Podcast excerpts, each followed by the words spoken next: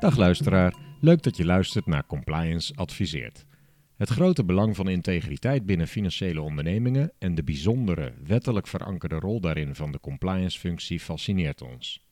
Daarom praten we ongeveer maandelijks met ervaringsdeskundigen en delen dit graag met een zo breed mogelijk publiek. Een podcast is daar dus ideaal voor. We zijn Niek Reuzelaars, zelfstandig compliance officer, werkzaam via Connective Payments. En ik, Erik Rijssenweber, compliance officer bij Triodos Bank Nederland. En uh, compliance adviseert, abonneer je op deze podcast, zodat je geen gesprek mist. Begin juli 2020 kwamen de dagbladen met belangrijk nieuws over het initiatief tot samenwerking op het vlak van transactiemonitoring door enkele grote banken in Nederland. In deze podcast van Compliance Adviseert vertellen Daniel Keuler, Director Retail Banking bij Triodos Bank Nederland, en Wieboud de Kleine, Director Compliance bij Triodos Bank, over transactiemonitoring Nederland, kortweg TMNL. Welkom bij deze podcast, Wieboud en Daniel. Dank voor het vrijmaken van jullie tijd hiervoor. Dank voor de uitnodiging. Veel dank. Kunnen jullie eerst even kort voorstellen? Wat zijn jullie belangrijkste werkzaamheden en wat is jullie betrokkenheid bij TMNL? Um, ja, ik ben directeur compliance uh, bij uh, Triodos Bank. En uh, in die zin, ja, tweede lijns verantwoordelijk. Dus een expertisepartij op het gebied van witwassen en customer due diligence. Ja, ik ben als directeur retail banking binnen Triodos Bank Nederland verantwoordelijk onder andere voor de CDD-teams en de transactiemonitoring teams. En binnen TMNL was je andere vraag. Um, ja, ben ik, heb ik in een van de oprichtende projectgroepen gezeten. En zal ik vanaf een volgende fase, waar we zo meteen nog meer over gaan vertellen, in het transitieboard team, zoals dat heet, uh, plaats gaan nemen. Voldoende ervaring en kennis aan tafel dus. Mooi. Welke partijen zijn erbij betrokken uh, bij TMNL?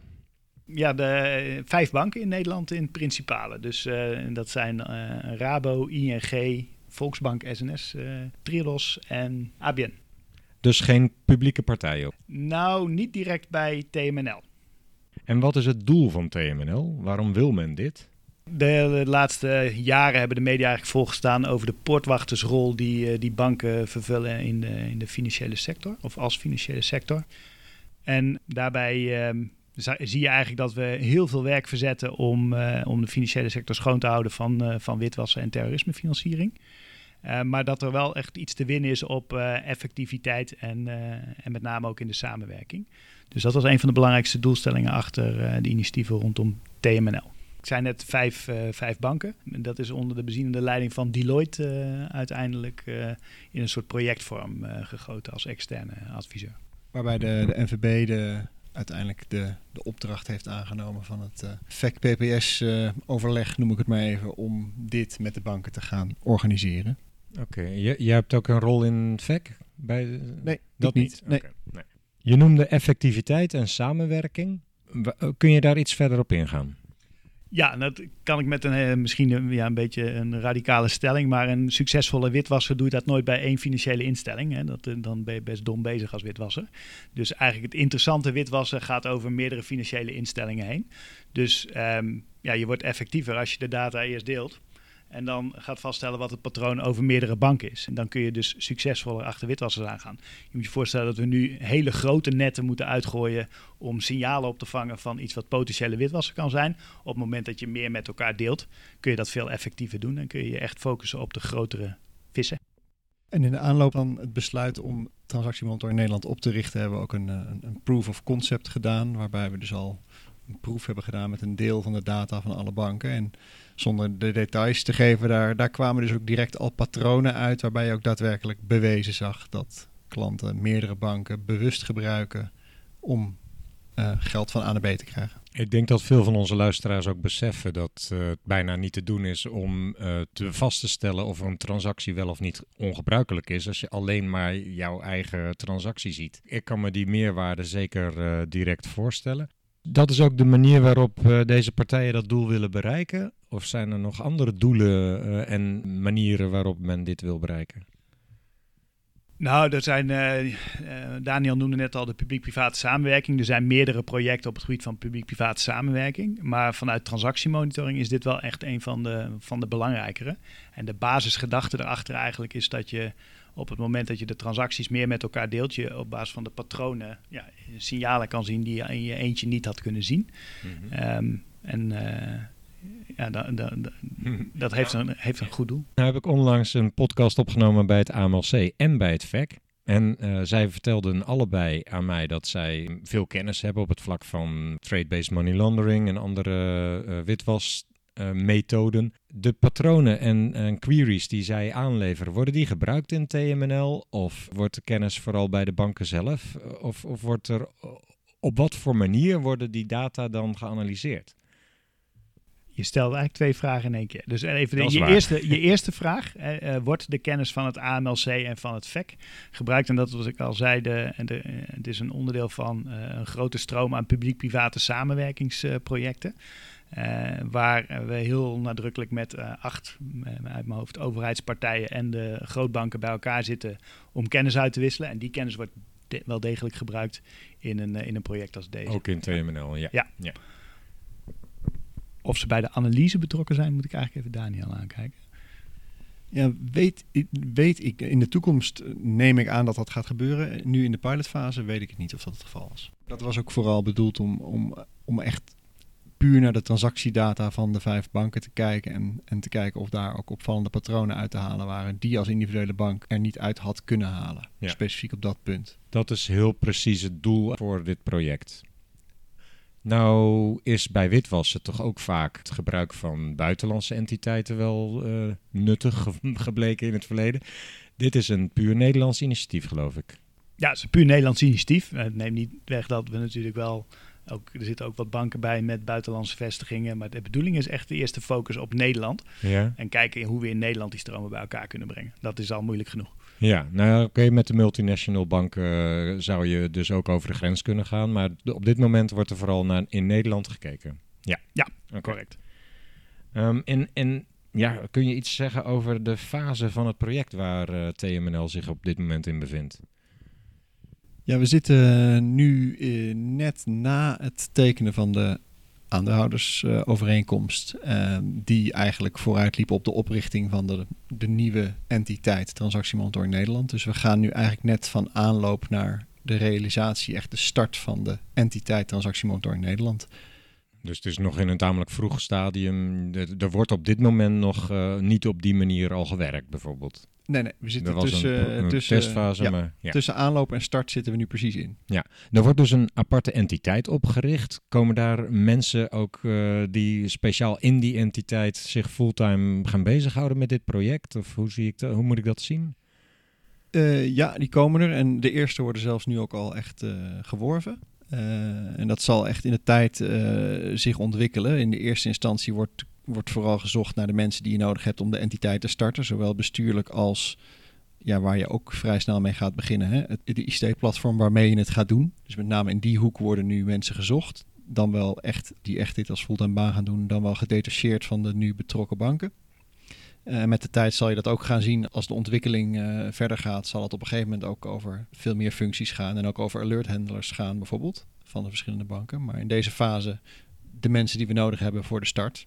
Dat is nu aan de gang. Ja, en staat ook al vast of, de, of TMNL ook echt alleen een losse entiteit blijft? Of worden mensen vanuit banken bijvoorbeeld gedetacheerd naar TMNL en dragen ze bij aan het project? Vanuit hun rol bij de bank zelf?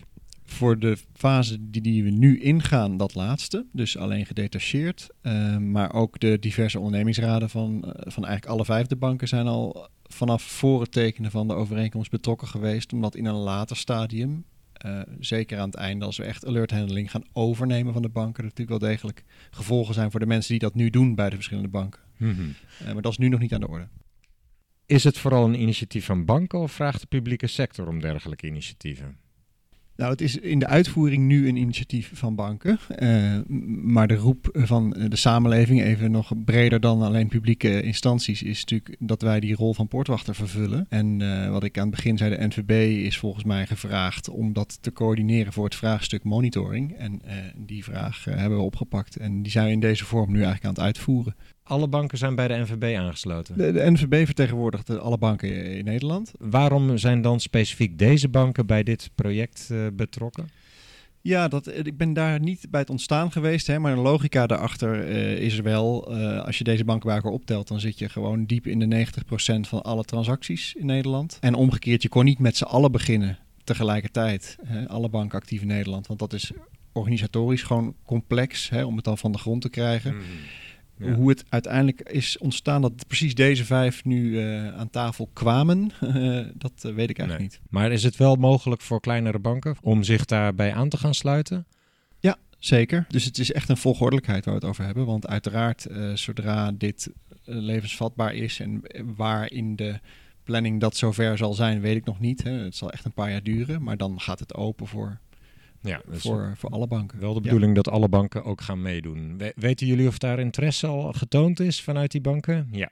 Ja, ja uh, ik heb het op LinkedIn in ieder geval gezien.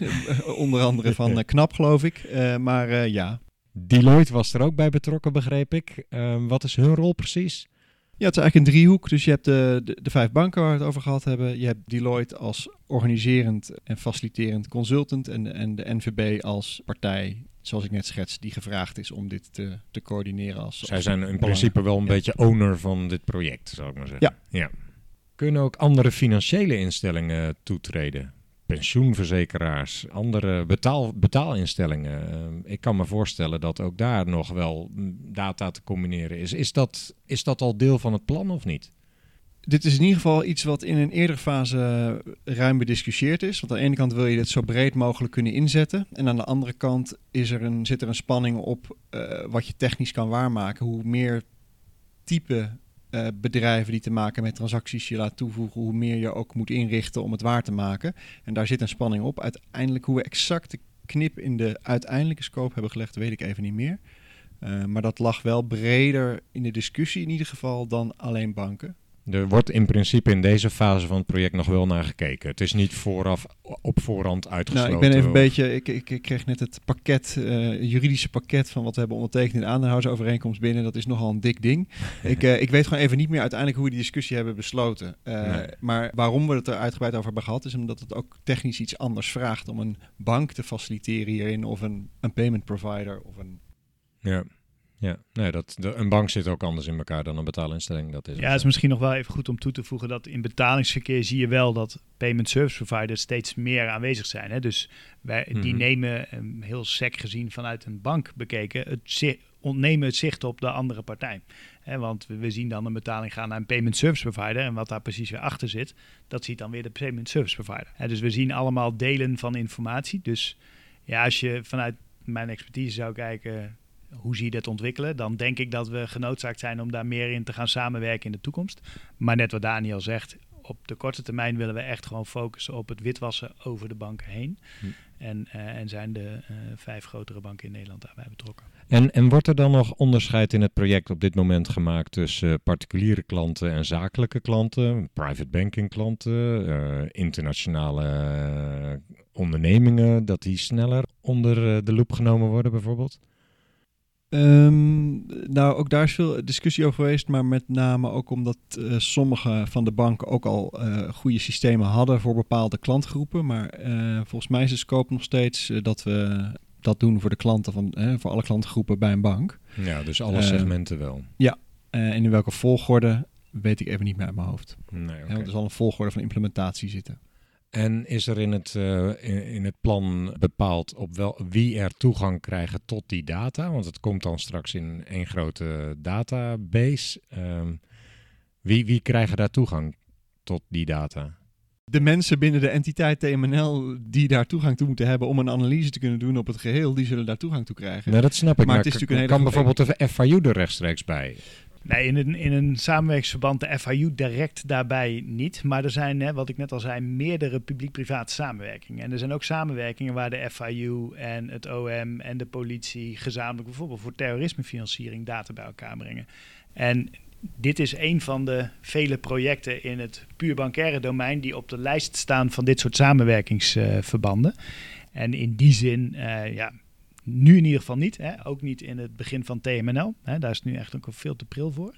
Maar dat zit natuurlijk wel heel dicht op al die andere projecten. Het is een, een doorontwikkeling daarin, dat sluit ik zeker niet uit. Maar zeker in dit stadium, nee. Nee. En als er dan alerts uit de analyses tevoorschijn komen, wie pakt die dan op? Nou, in, in die zin, maar dat is wat Daniel net beschreef, TMNL wordt nu opgericht. Daar gaan alertafhandelaars hè, of signaalafhandelaars aan het werk, die daadwerkelijk ook naar dit soort patronen Ja. gaan kijken. Nee, het is niet zo die dat... moeten wel allemaal weer terug naar hun instellingen ook, hè, of naar de instellingen om het klantbeeld op te halen. Hè. Dat is, Ja. De transacties worden bij elkaar gebracht. Ja. De klant blijft eigendom van de bank die, eh, die hierachter zit. Dus jullie zien het zo dat bij de mensen bij TMNL zelf, die pakken die alerts op. Maar er zal geschakeld moeten worden met de bank waar die data vandaan komt. Om te kijken van met welke klant zit er dan precies achter. Ik weet vanuit eh transactiemonitoring leidraad van DNB dat er heel erg de nadruk wordt gelegd op. Kijk naar eh, het verwachte transactieprofiel. Want alleen dan kun je weten wat een, wat een ongebruikelijke transactie is. Maar in deze database weet je eigenlijk niet precies wat een verwacht transactieprofiel is, lijkt mij. Want je kent die klant niet precies. Dus er wordt op een andere manier hier naar die transacties gekeken. Er wordt een, kun je daar misschien iets meer over vertellen? Op, op wat voor manier worden er dan analyses op die data losgelaten? Nou, dit, dat wordt ook een beetje een abstract antwoord, maar dat zal met fase ook zich gaan ontwikkelen. Hè. Dus in de eerste fase zul je zien dat opvallende patronen tussen deze vijf banken die hun data nu bij elkaar leggen, zullen leiden tot dit is een opvallend patroon. We zien afgetopte bedragen naar drie banken gaan, die bij drie banken misschien onder een threshold blijven, maar van twee van die banken gaat een deel van het bedrag door naar dezelfde bank daarna in het buitenland. Dat is opvallend. Ja. Betrokken banken, kijk daar eens naar. Ja, los van het klantbeeld kun je al stellen dat dat wel opmerkelijk is. En later zul je op een punt komen, als je echt post-event alert handling helemaal over zou brengen naar TMNL, dan zul je ook iets moeten gaan doen met de, de, de regelafstelling. En voor de regelafstelling heb je de individuele SIRA's van alle banken nodig. Dus dan zul je daar ook een bepaalde mate van integratie moeten gaan hebben Ja. om Maar- dat uit te kunnen gaan voeren. Maar in die fase zijn we dus Nee. voorlopig nog niet. Nee, dat begrijp ik. Er zijn dus wel wat veranderingen, of, of in ieder geval verschillen, tussen de manier waarop banken op dit moment transactiemonitoring doen en de manier waarop dat nu gebeurt. Bijvoorbeeld op basis van een verwacht transactiepatroon vergelijken met wat, wat je werkelijk ziet in je database. Dat zal voorlopig waarschijnlijk nog bij banken zelf ook blijven, lijkt mij. TMNL gaat dus meer theoretisch te werk. We kijken wat zou nou opvallend patroon zijn en gaat dat loslaten, zo'n analyse op eh, de database met al die gegevens. Ja, dus de, in de, de aanpak die nu is gekozen, eh, waarbij we dan de komende twee jaar als een MVP, eh, een Minimal Viable Product periode zien, is het hoofddoel eigenlijk om aanvullend op wat de banken gewoon nu doen en blijven doen, zo snel mogelijk waarde te halen uit de opvallende zaken als je naar het geheel kijkt. Met inderdaad in deze fase, wat Wieboud zegt, gaat dat gewoon terug naar de, naar de banken waar het dan zo'n opvallend patroon betreft. En die gaan dan hun analyse doen. En, en eh, dat is voor deze fase. Dan heb je snel de toegevoegde waarde van naar, naar de totale dataset kijken. Eh, maar de verantwoordelijkheid van de transactieanalyse blijft ondertussen gewoon nog de uitvoering ook gewoon bij de, bij de banken. Wordt TMNL zelf die entiteit ook de eigenaar van die data of blijft het eigenaarschap nog gewoon bij de bank zelf? Ook een moeilijke vraag, maar eh, TMNL wordt een juridische eenheid en die zal eh, dus ook in de privacyregelgeving, dat is een dataverwerker en heeft dus eh, zeker ook verantwoordelijkheden. Maar de klant blijft eigendom van de bank. Alles wat bij de bank gebeurt en de transactie wordt gewoon geprocessed bij de bank, zijn allemaal verantwoordelijkheden die ook gewoon nu nog bij die banken blijven. Ja. ja, dit is ook wel een, bijna een erg gedetailleerde juridische vraag. Ja, dus, waar, waar zeker, hè, ik hoorde jou net een pak papier beschrijven, waar zeker over nagedacht is door juristen. Wie is dan verantwoordelijk voor een melding aan de FIU? Of wie, wie gaat dat doen? TMNL zelf dan ook? Of, dat, of wordt dat teruggelegd bij de banken? Bij de start, die komende fase, die eerste fase waar ik net over had, blijft dat zoals het nu is, blijft dat bij de banken. Eh, en los van eh, eh, hoe je het wettelijk ziet, is het natuurlijk operationeel wel handig dat als je op een gegeven moment echt ook de analyse en de conclu- conclusies van zo'n analyse in TMNL hebt, dat dan ook de melding gelijk vanuit TMNL gedaan kan worden. Uiteraard wel met de betrokken banken op de hoogte, maar dat vraagt nog een verdere invulling, denk ik. Op het moment dat er ongebruikelijke transacties gedetecteerd worden, komt er dan ook een signaal terug naar de bank dat een event-driven review van de klant moet plaatsvinden? Of staat dat los van elkaar? Ja, ik denk dat, dat ook dat in ieder geval in eerste instantie, hè, dus de CDD, de ken je klantverantwoordelijkheid, die ligt nog steeds bij de bank. Een event dus een review is natuurlijk een CDD-review naar aanleiding van het event dat er in het transactiegedrag iets opvallends is gebeurd. Uh, dat oordeel zal in ieder geval in de eerste fase ook bij de bank liggen. Ja. En hoe dat zich in de toekomst ontwikkelt, het zal meer hybride worden, denk ik, maar heb ik nog geen duidelijk beeld bij. Ik ben heel benieuwd. Er gaat nog uh, de komende twee jaar veel meer duidelijk worden op dit vlak. Dus, uh... Ja, en dat zie je ook in de aanpak van TMNL heel erg terug. Dat die fasering, daar hebben we het ook best in de aanloop veel over gehad. En daar is er met nadruk ook echt, echt van ja, als we nu echt zeggen, ja, dit, we geloven hierin, maar hoe krijgen we hier nou zo snel mogelijk waarde uit? En passen we ook agile principes toe? Hebben we nu met name die eerste twee jaar even als fase smart gemaakt wat we daarin willen bereiken. Dat zit inderdaad op uh, qua waarde op de multibankpatronen en qua waarde op uh, ja, de opbouw van het platform waarmee je het gaat doen. Ja. Het is natuurlijk ook een voordeel, los van de effectiviteit aan de regels, aan de monitoringkant, als je naar de hele dataset kijkt, is er op termijn ook een voordeel aan dat je gezamenlijk de, de software en systemen kan inkopen om dit beter en beter te gaan doen. Ja. Zoals ik al vertelde, ik had uh, onlangs een podcast opgenomen met Iris Sluiter, hoofd van het VEC. En uh, zij zag ook absoluut de toegevoegde waarde van TMNL. En je ziet ook dat de overheid met plan aanpak witwassen steeds meer ook ruimte geeft voor dit soort initiatieven van banken. Ik, ik, toegevoegde waarde lijkt me evident. Maar er zijn natuurlijk ook allerlei belemmeringen en uitdagingen misschien minder leuk om te bespreken, maar ik ben toch wel benieuwd hoe, hoe dat in zijn werk is gegaan. En ik kan me ook voorstellen dat luisteraars toch ook denken, ja, maar hoe kun je nou zomaar die data dan delen? En wat waren de voornaamste uitdagingen om te komen tot deze opzet? Nou, misschien kan Wieboud zo nog wat zeggen over misschien wat langer in het verleden, maar echt in de aanloop van de entiteit. Er zitten een paar vraagstukken in waar we, waar we het ook al eerder over gehad hebben, van, van data, data privacy en de potentiële risico's die er bestaan, omdat je nu als je een patroon ziet over drie banken, al die drie die banken die informatie van dat patroon krijgen. Dus je krijgt dat meer te zien dan misschien voorheen. Daar zitten vraagstukken op. En je had het vraagstuk ook van ja, welke vorm gieten we deze organisatie vorm nou? Maar ik heb niet eerder in zo'n zwaar interbankair traject als dit gezeten, maar wel in interbankaire trajecten. En je merkt dat in dit traject, omdat de waarom willen we dit vrij duidelijk was. Hè? Het laat het, we willen gewoon effectiever worden en het kan effectiever. En het is best wel een no-brainer eigenlijk, als je het gewoon plat slaat, dat het op deze manier een stuk effectiever zal worden. Hadden we veel minder discussie over de why. En dat maakt wel dat je toch relatief gemakkelijk, ik noemde net dat dikke papier, maar je moet ook gewoon stilstaan bij elk detail. Maar dat we, wat mij betreft, relatief gemakkelijk en constructief tot, tot deze start zijn gekomen. Wieboud? Nou, misschien nog even aanvullen. Privacy werd net al genoemd.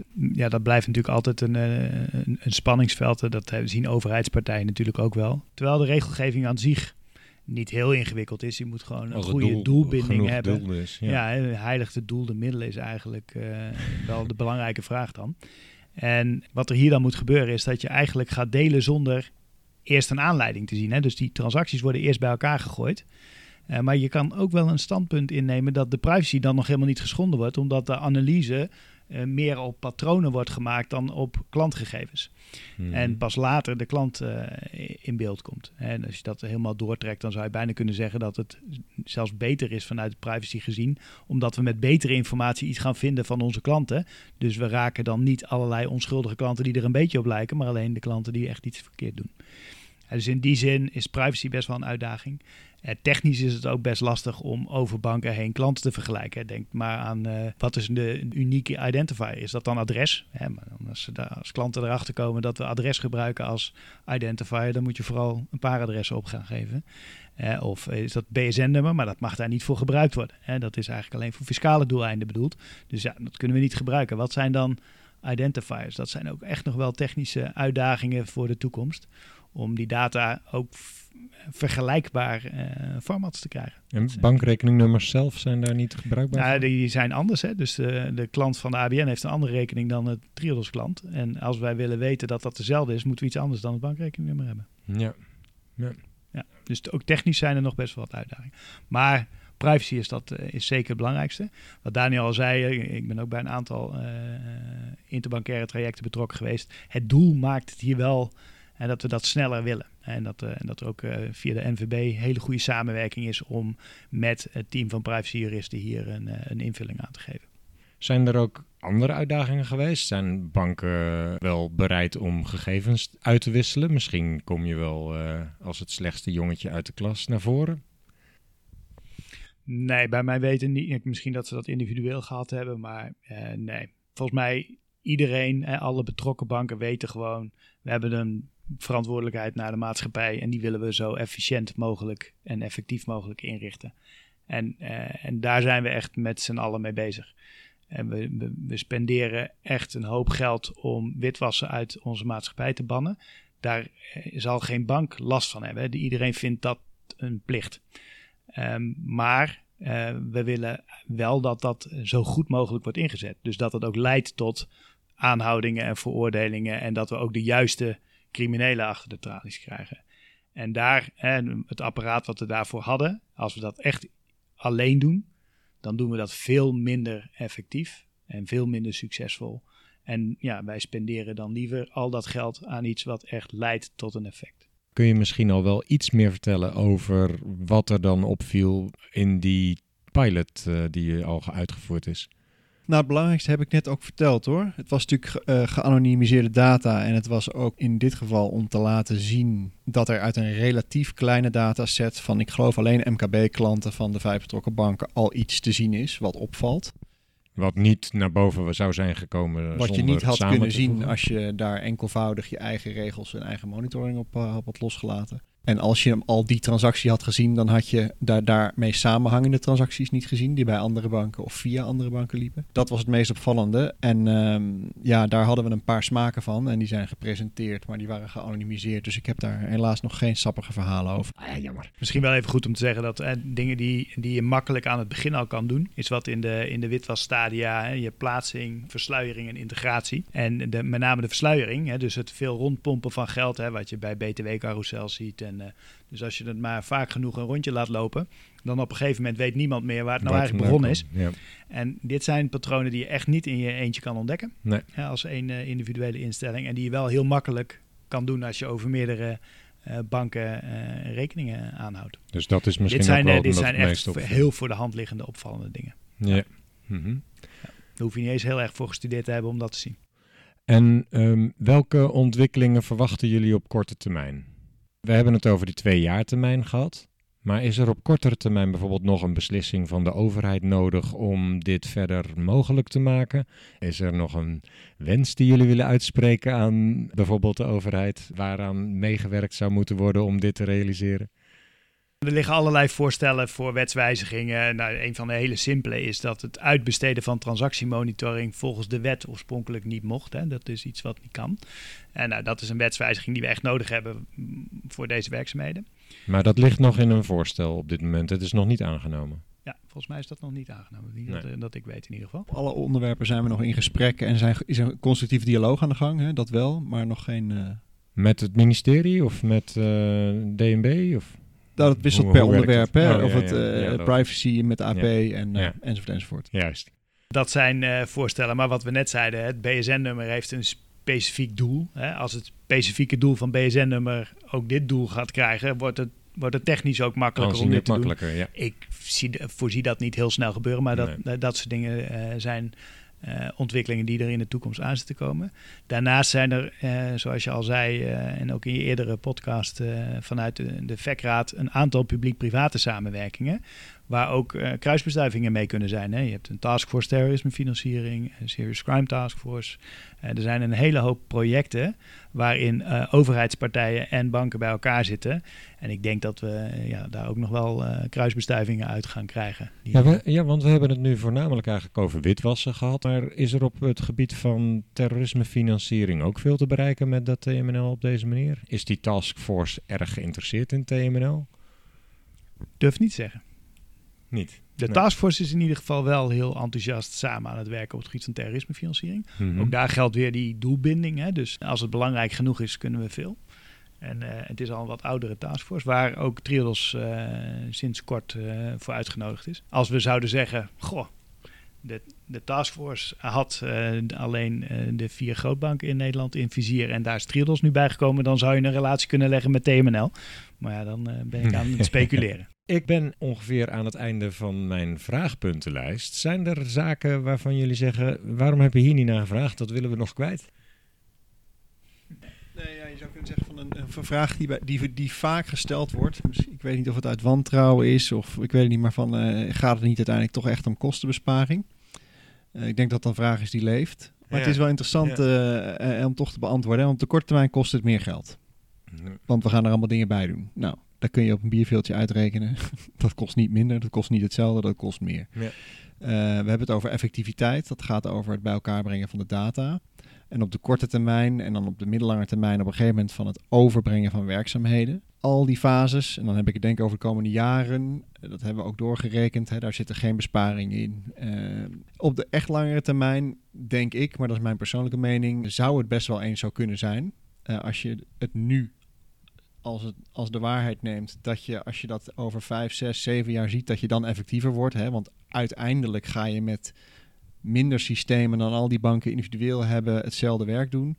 Maar ja, dat kun je ook weer omdraaien. Eh, je hebt meer financiële ruimte misschien om dan door te investeren en door te bouwen binnen TMNL en die effectiviteit nog weer verder te vergroten. Hm. Dus op de korte termijn is het echt niet zo. Op de lange termijn is er misschien wel de wens, ook om het kostenefficiënter te doen. Maar ik denk ook weer dat die ruimte Nou. zal worden ingenomen om de effectiviteit nog Ja. verder te vergroten. Maar misschien is dat mijn idealistische insteek. Maar ik denk ook dat dat ook. eh, Maar wat kan er tegen kostenbesparing zijn? Maar het moet in ieder geval niet ten koste van de effectiviteit gaan. eh. exact. Dus eh, nee, dus het is echt geen, geen kostenbesparingstraject. nee.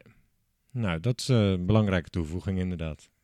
Ja, en dat, eh, dat grote groeien, dit kan je ook op Europees eh, niveau gaan doen. En eh, het wordt ook steeds makkelijker mogelijk met de huidige stand der techniek om met artificial intelligence-achtige technieken patronen te gaan ontdekken of, of witwassystemen. Dus eh, ja, daar, zie ik, daar zie ik echt nog wel een ontwikkeling eh, in gaan. En eh, dat zei Daniel net ook al, kosten was niet de insteek. Het is echt ons te doen om die effectiviteit. En ook niet om, en dat hoor ik ook nog wel vaak, het moet van compliance. Hè, ik ben natuurlijk toch van compliance. Nee, je moet dit doen omdat je niet wil dat er drugs gedeeld worden bij het schoolplein van je kinderen.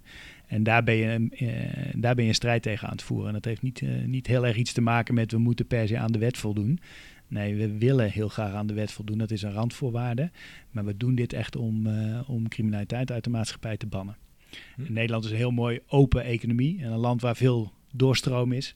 Ja, en dat trekt nou eenmaal gewoon bepaalde elementen aan. En daar moeten we ons tegen wapenen. En dat is gewoon ook een gevaar voor de samenleving, voor de veilige samenleving. En daar willen we heel graag een bijdrage aan leveren. Dat is geen enkel probleem. Nou, dat eh, is een, alleen maar beter inderdaad. Dat is een prachtige afsluiting. Nou, ik wil nog graag afsluiten met een link naar de titel van deze podcast: Compliance adviseert. Wat adviseren jullie? Hebben jullie nog een heel goed advies aan de luisteraars? Wat doorgaans compliance officers zijn? Wat jullie mee zouden willen geven aan de luisteraar?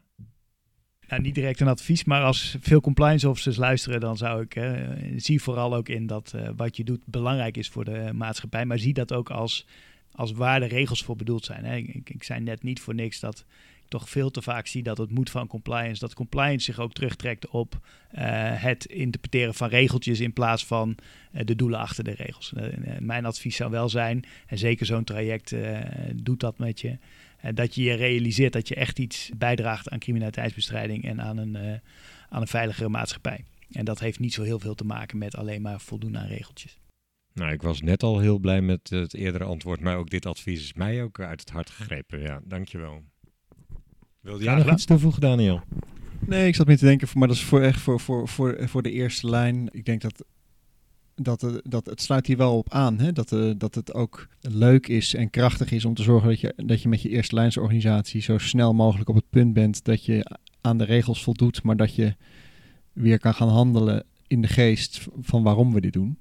En dat je daarmee veel meer losmaakt bij de betrokken mensen en de kwaliteit ook weer verder omhoog gaat. Dank jullie wel voor dit eh, boeiende gesprek. Ik ben toch meer te weten gekomen over eh, transactiemonitoring Nederland. Ik hoop de, voor de luisteraars dat het ook interessant is geweest. Ik wens jullie veel succes voor de toekomst. Dus nogmaals dank. Aan de luisteraars zou ik nog willen zeggen, abonneer je op de podcast en volg de Compliance Adviseert pagina op LinkedIn. Dan mis je geen enkele podcast. En graag tot de volgende keer.